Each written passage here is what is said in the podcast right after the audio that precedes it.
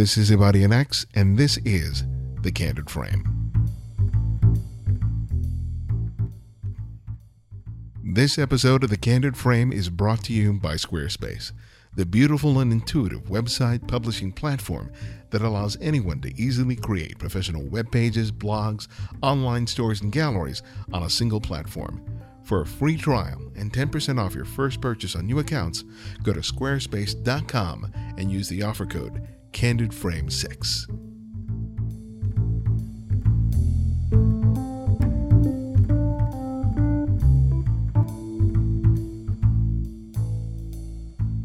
Today's digital cameras have allowed photographers to become more consistent in terms of exposure and in terms of focus. So in many ways, we're able to make better pictures, but that doesn't necessarily make you a photographer. There are a lot of people who argue that now, because of the way that cameras are designed now, that anybody can become a photographer, and that's not altogether true. Yeah, we can make better looking photographs, but that doesn't necessarily mean that the photographs that we make are really expressing anything exceptional, unique, and more importantly, personal. And when I'm looking for photographers to interview for the show, I'm always looking for a photographer who's saying something with the camera that not everyone else is doing. And today's guest, Annu Palakunnathu Matthew, is a photographer who I think is expressing something very personal and unique with her camera. Like other guests I've had on the show, she's exploring issues of class, of race, of identity. And the way she's exploring the photographic process, as well as exploring these ideas, is something that I thought was really fascinating and made me want to include her as a guest on the show. And as we get close to episode 200, I'm really looking for photographers who I feel like are taking the technology, both new and old, and are looking to find some ways of saying something that only they could express with a camera. There's so much made about the technology and all the potential that software like Lightroom and Photoshop and so on and so forth, and all these things do for us as photographers. But in the end, it really is about the photograph. What are you able to say with that image, with that print, that no one else is able to say? And I'm hoping that of all the interviews that we've had on the show, that you've heard at least one or two that have helped to inspire you to think about just that question. What can you say with a camera that no one else out there is capable of saying it except you? And I hope that the interviews that I've done on the show in the past and today and in the future really help you to really consider that. But enough of that. Sit back and enjoy our conversation with Annu Palakunnathu Matthew. Yeah. But I was really pleased to discover your work. I'm more of a street photographer, and so my interest is more in terms of street photography and the different mediums and the different ways that you were using photography. I was really fascinated by. Oh, thank you. And particularly on the whole topic of identity. Mm-hmm. That's really sort of piqued my interest as well, because I'm the son of immigrants as well, and so many of the issues that you've talked about in the video that I saw and elsewhere really kind of spoke to me. So that may be a big part of what we talk about, but I'm sure we'll cover a lot of material as well. And where were your parents originally from?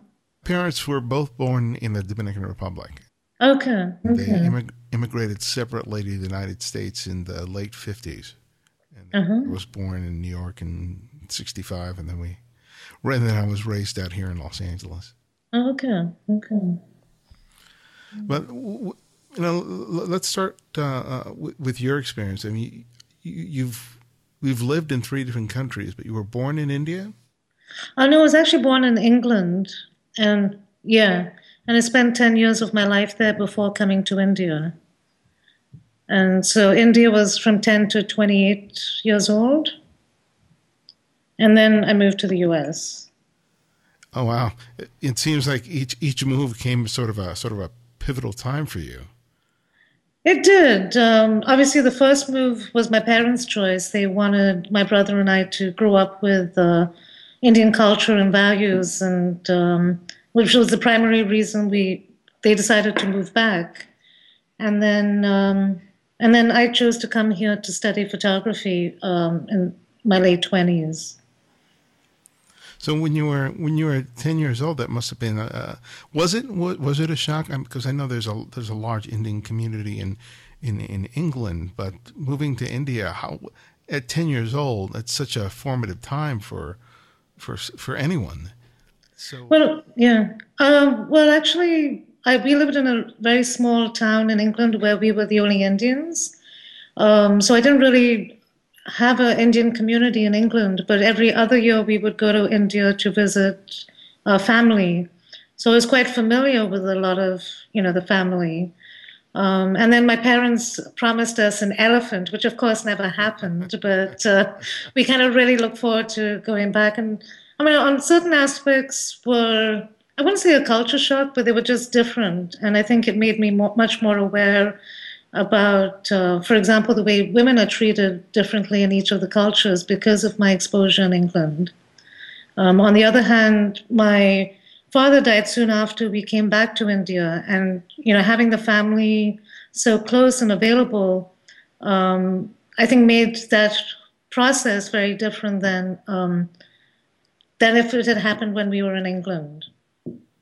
Did you find that when you went to India, even though both of your parents were from there, then that started being a time where you began to question your own identity? Because I know for me, growing up in Los Angeles, there weren't a lot of Dominicans out here. So people would see me and assume that I'm African-American until they would hear me speak Spanish, or they would wonder about my name. And at that point, I found that it was a constant sort of explanation of who I was that I had to do, and it was something I was always questioning about myself in terms of who and what am I throughout that, especially around that time, and probably throughout a good portion of my life. Did you experience something similar when you returned to India in terms of how you saw yourself and how others saw you? I mean, I think, I don't think I ever completely belonged to India, even though I identify strongly with the culture. But there's a part of me that is different. But I also think that's becoming, 20 years ago that was more unusual, but I think that's becoming more common now as families are moving more transnationally. And for example, I would say in India now, there's a lot more people of Indian origin who've come back to India with their young children. So it's less unusual now, but in those days it was unusual. And I'm not sure I questioned my identity. I just knew I didn't completely fit. Because your work, a lot of your work revolves around that concept and that idea. When you started exploring what you wanted to say with your photography, was it fairly obvious to you that was an area that you wanted to explore and express in photographs, or did that sort of come about sort of a roundabout way? I wish it was easy or it was obvious, but I think the process of creating work, at least I really struggle until it becomes clear as to the, the way that I want to convey the message, because my different portfolios use different techniques to communicate the ideas that I want to communicate. And it wasn't easy. I initially thought I wanted to be a documentary photojournalist, but found, I assisted a photojournalist and quickly found that I didn't have the personality to be one, but it enabled me to find ways to talk about the issues that that I was interested in, but in a way that I was more comfortable. And I think the first body of work that actually started to do that was Bollywood Satirized, where it talks about my experience growing up as a woman in India. But I use movie posters and Indian movie posters, which are very melodramatic and stereotypical. Mm-hmm.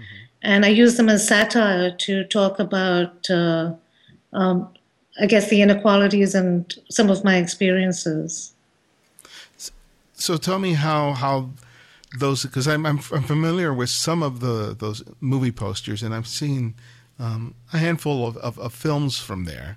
And as you said, they're very melodramatic. But what were you seeing in those visuals of Indian women that stood in contrast to what your real world experience was, and how did you putting yourself in those images in some form help you sort of strike a different tone or bring a different perspective to what people were seeing?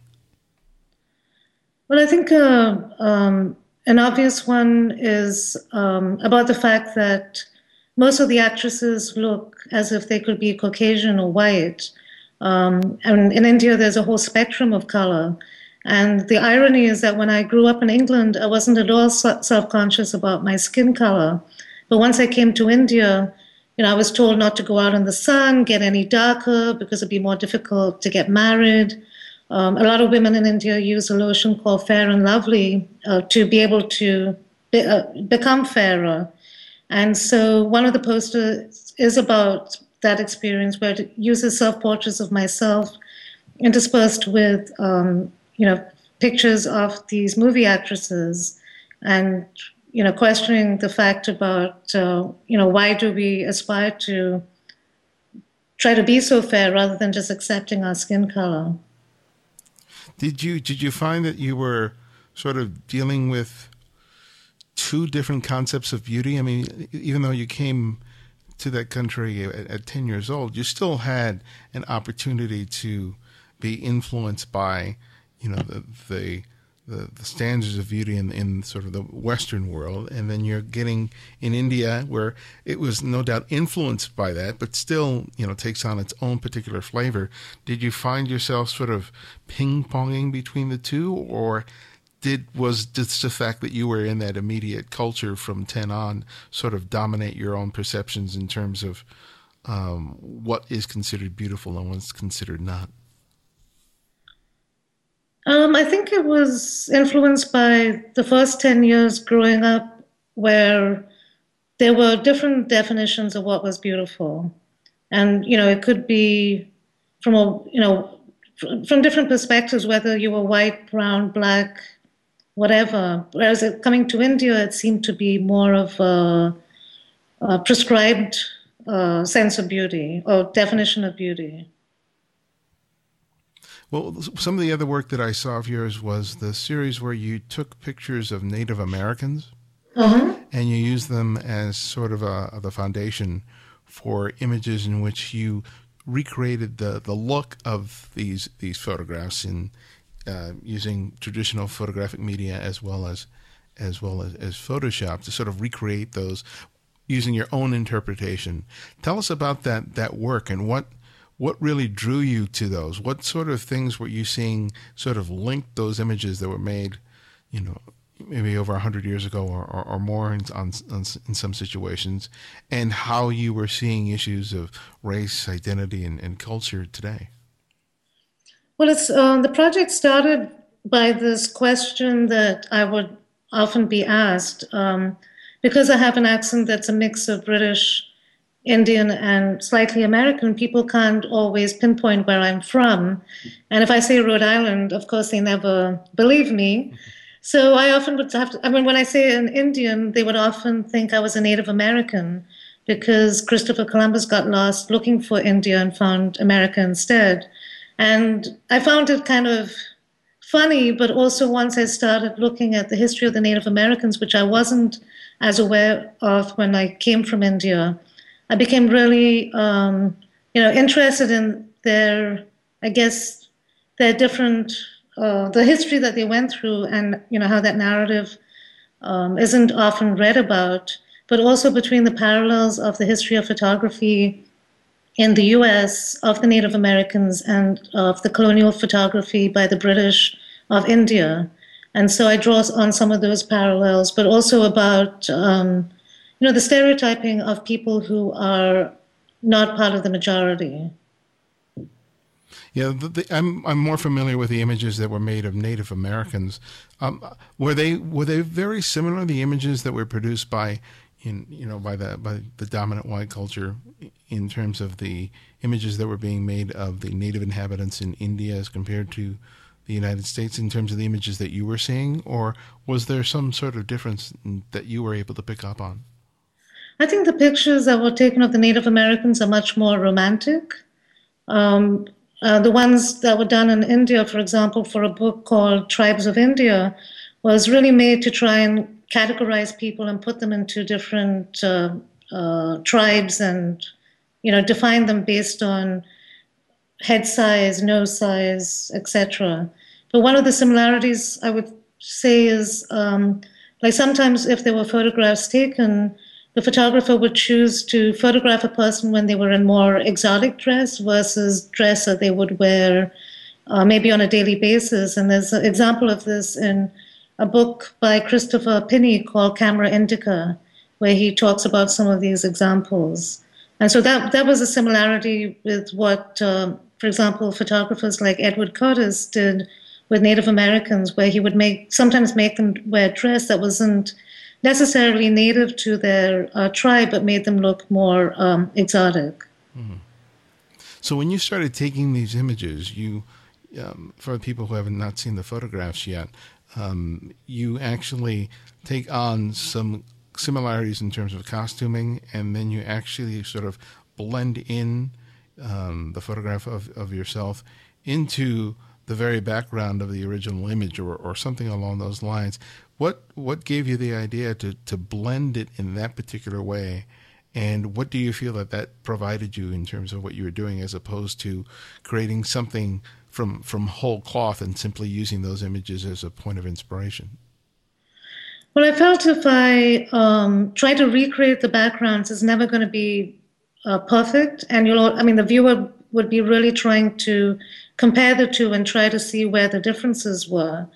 What gave me the idea was the picture of the Native American mother and child. The curve of the armchair in that picture is similar to a chair that I have at home.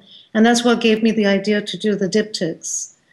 And I think by using Photoshop and trying to make the technique as seamless as possible, the backgrounds become just basically the same picture, and you really are looking at the portraits and also the text and how they connect to each other. I wouldn't say connect to each other, but are trying to make you rethink your notions or assumptions. And when you started producing these images and you started looking at them yourself as a body of work, was there something that you began to pick up on that may have not been, on your radar initially? When you started looking at that stuff collectively, was there something that you just started that started resonating with you? Because sometimes I know when I'm in the midst of creating a body of work, I may not able to pick up on every single nuance, but then as I go back and I edit the images and I start looking at them collectively, I start experiencing different revelations.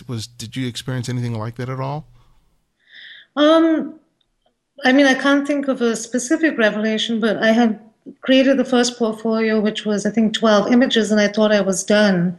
But then after seeing that collective work together, it started giving me other ideas, and I found other pictures that kind of relate to, I guess, the direction of the work, where the work is going now, which is about, for example, the Native American Quanah Parker, who was both part Caucasian, part Native American, and about the fact he was able to inhabit both cultures very seamlessly. And that related to my experience of, being able to go between India, England, and America, and take on the nuances of each culture when I visit them. And so some of those things came out in the second portfolio, which was not some of the initial motivation for doing the work. And I think expanded the kind of ideas that the work started from. Yeah. You've been doing a series which you call, virtual Yeah, virtual immigrant, yeah. Virtual immigrant, excuse me. Yeah, that's really kind of fascinating because you were doing these portraits of Indians who worked, I guess, in call centers in India. And what I found interesting was this whole idea that you had in terms of being able to play around with people's assumptions and perceptions of people, even though they're sort of these bodiless people over the phone. You're able to sort of play with different visuals in terms of their dress and their garb. And if you can describe that process in which you create two images that are sort of overlaid in a particular way, and depending on the angle, you'll see them adorned in a different way. Could you describe it and the whole idea behind that particular series? Well, that series started when I became a U.S. citizen. I was given, a handbook, and in it, I think on the first paragraph, it says you're no longer a hyphenated American. Now you're basically an American, and I felt as if I don't, just because I'm becoming American, it doesn't mean I can just suddenly give up my Indianness or my cultural background. And I thought it was ironic that the call center workers could be American for a workday, but at the end of the workday, they could go home and be Indian. And so that's how I got the idea for the project. And it was really, again, when I started it, I didn't have the idea for using, it's called the lenticular technique. But what I found when I interviewed the people and then photographed them is that as soon as I picked up the camera, they would always stand in the same pose. And what I would do is ask them to wear clothes that they would wear to work, which was more or less Western, and clothes I would wear for a traditional Indian function, like a wedding. And that tended to be more Indian. And then I would photograph them in both sets of clothes, and I found that they would always basically stand in the same pose. And that's how I got the idea of doing the lenticular prints, where a software splices the two photographs into strips and reassembles it. You make a print of that, and then you put a lens on top. So from one angle, you see one image, and from the other angle, you see the other image. And I like the kind of metaphor that the viewer has to physically move back and forth to see these call center workers who kind of move from being American to being Indian every 8 to 10 hours during their workday.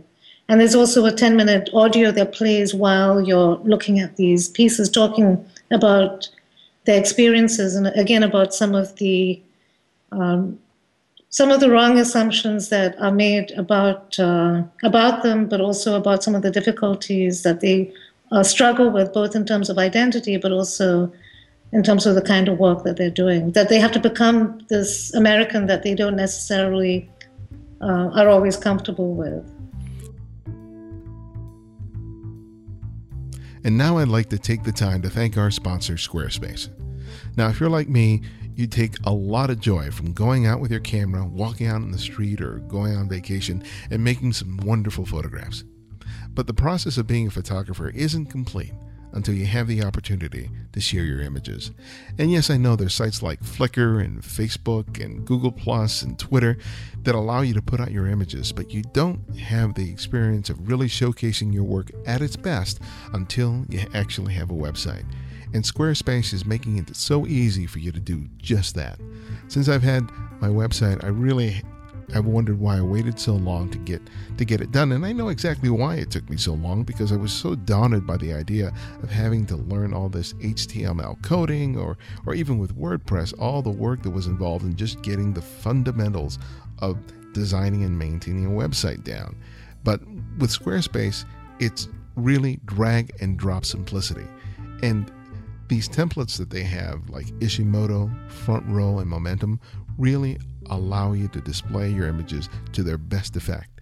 And particularly Front Row Momentum with horizontal images allow you to take full advantage of that real estate that you have on your desktop or your phone or your tablet or whatever device you're looking at your photographs.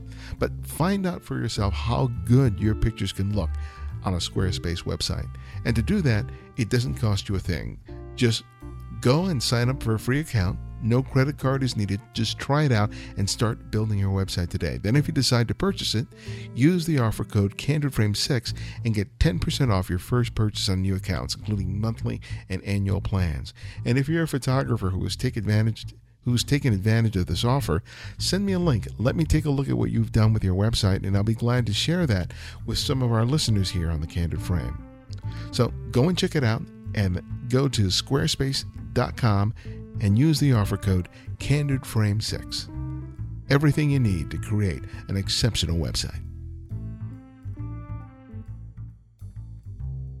You said something interesting in the video about sometimes feeling that these people are more American than you. What exactly did you mean by that? Well, I was at a party in Bangalore, and I met this person who, you know, for some reason I thought he was from San Francisco. His mannerisms, the way he dressed, his accent, and I found out afterwards he was a call center worker, and I just felt that he seemed more comfortable in his Americanness than I necessarily am. And I don't know, maybe that's also a generational thing that, the younger generation's also seen a lot more TV and American programs that is not as different for them anymore. I mean, if you go to India now, a lot of people are adopting some of those accents and attitudes. And whereas, I guess, because of the age that I came here, and it's not something I was as comfortable doing. I don't know if that makes sense. But no, it does. Have you found that, using the camera to explore all these issues of identity and have allowed you not so much to feel comfortable with it? That's not really the word that I'm looking for, but you get to enjoy a certain level of control that sort of eludes a lot of people who oftentimes are contending with the very same issue, because as a photographer, you're creating a piece of art in which you get to completely control what you want to say about not just only the other people you photograph, even if it's yourself, but you're able to lay claim to the whole dialogue in a way. And I'm wondering how that sort of has helped you or influenced the way that you look at it and sort of embrace that aspect of you, even though you sometimes may still struggle with, what you lay claim to in terms of your own identity as an American, as an Indian, as an immigrant. I think it's definitely influenced my outlook. On one hand, I could have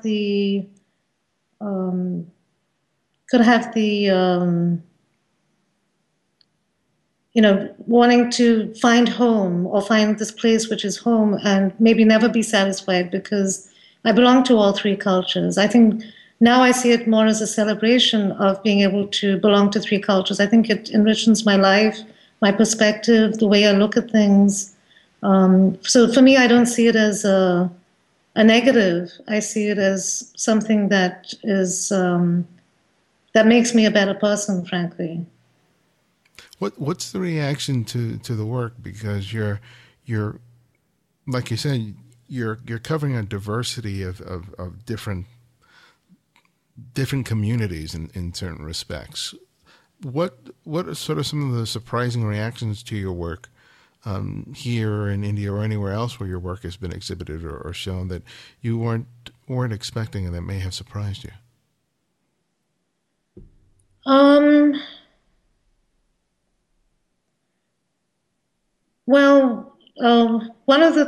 One of the things was, I guess I was slightly surprised at how well the Indian from India was received in India, because of, this huge slant on the Native American photography. I thought that maybe people wouldn't necessarily appreciate it the same way. But they really, really got it and really understood what I was trying to do, which was a real pleasant surprise.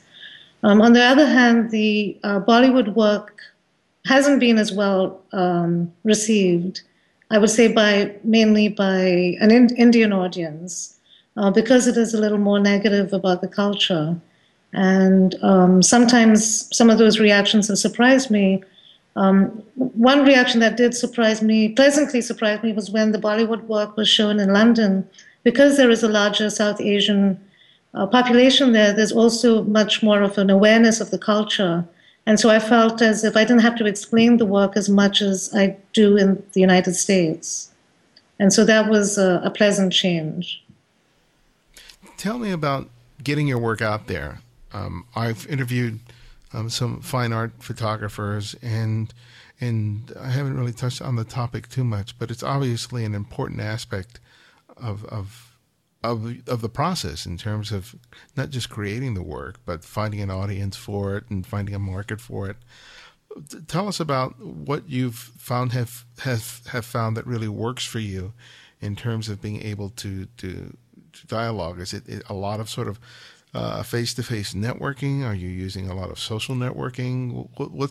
What's the sort of dynamic that you found has really worked for you in terms of you being able to get your work out to an audience? Well, first of all, I came to this country not knowing anyone, especially in photography. So I found a very supportive photography community. The photojournalist that I went to assist ended up becoming my husband. And he put me in touch with a number of people who have been real mentors to me in terms of giving me feedback. One of them, her name is Nancy Brokow, who also happens to be a writer on photography. At that time, she hadn't written anything, but one of the first pieces she wrote was about my graduate show that I had. And so that really also helped, in terms of giving my work some visibility. Another place that I've found I was able to meet people and create more long-term relationships was doing portfolio reviews. In photography, there's reviews like PhotoFest and PhotoLucida, which are a great way to meet curators and gallery, people, to show them your work. Nothing may happen right away, but you develop a relationship, and in the long run, something may actually happen. I think by also applying for grants, I may not always get the grant, but there's a jury of people who see the work, and that's another way that they can see that you're also serious about the work and that you're, continuing to create new work. Speaking of grants, one of the important part of those things is being able to write well. Oh, you're absolutely right. Yeah. In terms of grammar, but just being able to verbalize, both in verbally and on paper, what your work is about, because though a lot of people would like their work to speak for themselves when it comes to applying for grants or getting exhibits or in any of those things, you really have to put pen to paper. So that's a learning curve onto itself. I think it's a little more daunting than learning Photoshop, to be quite frank. But can you speak to your development in terms of being able to do just that, so that you're able to succeed in terms of spreading the word on your work? Well, I think my husband and I are both ruthless critics of each other's grant proposals and editing of portfolios. And so I think it's about finding someone who you trust and are willing to, sometimes listen to negative criticism to be able to kind of fine-tune and distill the work and the statement into the essence of what you want to say. So one of the things I used to do earlier on is, because sometimes you like images because of something that happened that connected to taking that picture rather than the picture itself. Mm. So I would make a whole lot of small test prints and put them up on my bedroom wall, so they're the first thing I see every morning. And in about 10 days' time, you can immediately see the ones that don't work as well, and you can take them down, and then you're left with a set of really strong images. I found that really helped me a lot. One other thing I wanted to add, connected to your earlier question, in terms of, marketing my work and fitting in, one of the problems about being an artist outside of, I think, the majority is that we also tend to get pigeonholed in terms of the kinds of galleries that will show our work, especially commercial galleries. And I found that to be, problematic. I mean, I I would hope that the work speaks on a more universal level, but I deal with, say, Indian imagery or Indian popular cultural imagery because that's something that I grew up with and I'm familiar with. But then the kind of, I guess, collectors who buy that kind of work tend to be from the same ethnicity versus a larger audience. And I think a lot of minority artists speak about the same thing. Yeah, so finding the right home for your work is becomes even more important then, because you don't want to get pigeonholed into just into one sort of particular niche, because you want as wide an audience as possible. But so what's involved in you determining who you're going to reach out to, because you only have a finite number of hours in the day. Yeah. And you can't just send out the stuff blanket wise. So, so how do you sort of find those people who you think will respond to the work? Were you looking to find them? Because I mean, the reality is that the market is a worldwide market now. So it's not just something that may be in your immediate backyard anymore. So, what do you use for resources in order to be able to find the potential for good places for your work? Actually, I just was interviewed for a blog post about how to find a gallery. It's through the Photographic Resource Center in Boston. So I talk about some of these things, but I think one of the things is, like I was mentioning earlier, creating these long-term relationships. For example, the gallery that I have in India, the owner is a big photography collector. And, every year when I go back to India, I go and meet him and show him my work. And about 5 years ago, he decided to start this photography gallery. And because of that relationship and also the trust that had kind of developed between the two of us, I signed on to join his gallery and I guess continued that relationship. And the same thing happened with my gallery in New York. The director is someone who I guess I started seeing my work in different reviews or exhibition listings, and then we happened to meet and started a relationship, and then I ultimately joined her gallery. And she's someone that I guess, trust implicitly in terms of a lot of the decisions about, for example, which shows to be involved with and which shows maybe not to be involved with. Well, you also teach photography. And mm-hmm. What insights have you gained as a instructor, as a professor, to be able to help you in the pursuit of your own work? Have there been some important takeaways as a result of being able to serve other people in their development as photographers? I find it really inspiring, especially the beginning photographers when they're just experimenting and discovering things. The Indian from India, another, I guess, trigger that started the project was one of my students asked me, why are these Native Americans protesting on Columbus Day? And at that moment, I didn't have anything to say, and I was kicking myself afterwards. And I think it was, again, one of the reasons I looked more into the history of the Native Americans, was interested in talking about, kind of almost joining hands with them to talk about both our past and our histories, because I should have spoken up to that student, but I didn't. And I think that also, has influenced, like different interactions with students really influences my work. Mm. And what I really like about your work is that you're blending all these different sort of techniques. You're using traditional photographic techniques, you're using Photoshop, you're playing with images made today and as well as with images made a long time ago. And I love that embracing of all the different facets of the photographic process. And I think it really is really makes your work stand out, just not only in terms of just the visual beauty of the images, but just some of the ideas that gives rise to as a result. Well, thank you. And I mean, part of my reason of using some of these archival images is also to make the work more accessible.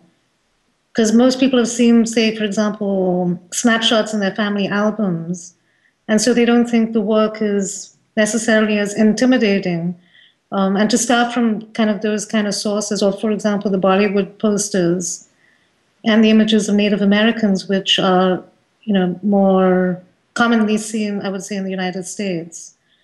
So it's also a way to make them more accessible, but also before I got into photography, I have a background in, I guess, computers and in computers, basically.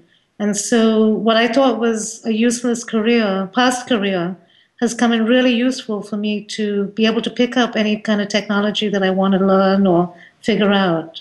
So, for example, the lenticular prints, I knew nothing about it until I remembered those, we call them winky images of the woman winking at, when you see the image at one angle. But it was very easy for me to figure out some of these technical aspects because of my background. Yeah, I think you're a wonderful example of someone whose work is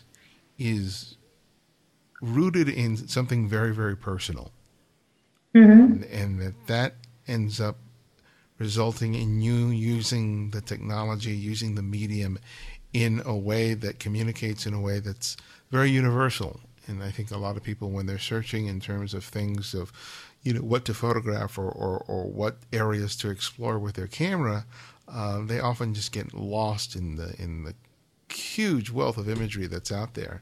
And I love seeing photographers like you that really just sort of tap into something very intimate and end up producing work that is very unique, but also connects everyone in some way or another, even if they don't have the same exact life experience of the photographer who created the work.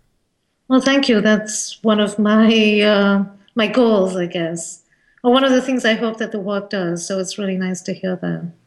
Well, my last question that I ask each guest is that I ask them to recommend another photographer for our listeners to discover and explore on their own. And it can be anyone. It can be someone you've long admired or someone you recently discovered. So who would that one photographer be and why?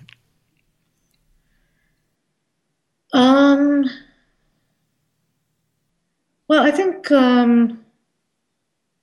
guess the person I would mention is, I mean, he happens to be my husband, but what I find interesting is that we photograph side by side for a lot of the work that's done in India, for example. But then each of us has such a very different take or approach to photography that we related to John Sukowski's exhibition that he had at MoMA called Mirrors and Windows, where I photograph things that more reflect my experiences and are connected to, I guess, who I am, whereas he photographs things almost like a window into another culture or a subculture. And so I find that really interesting, but also obviously really, you know, admire his work, especially this recent work that he's been doing called Foreclosed Dreams, which is the insides of houses before they've been cleaned out, after they've been foreclosed upon, and what people kind of leave in their houses before they have to leave, which is kind of heartbreaking. In one case, it's a half-eaten sandwich. In another case, it's a book about, you know, how to get out of bankruptcy. So I guess that would be who I would suggest. I'm not sure if I mentioned his name. His name is David H. Wells.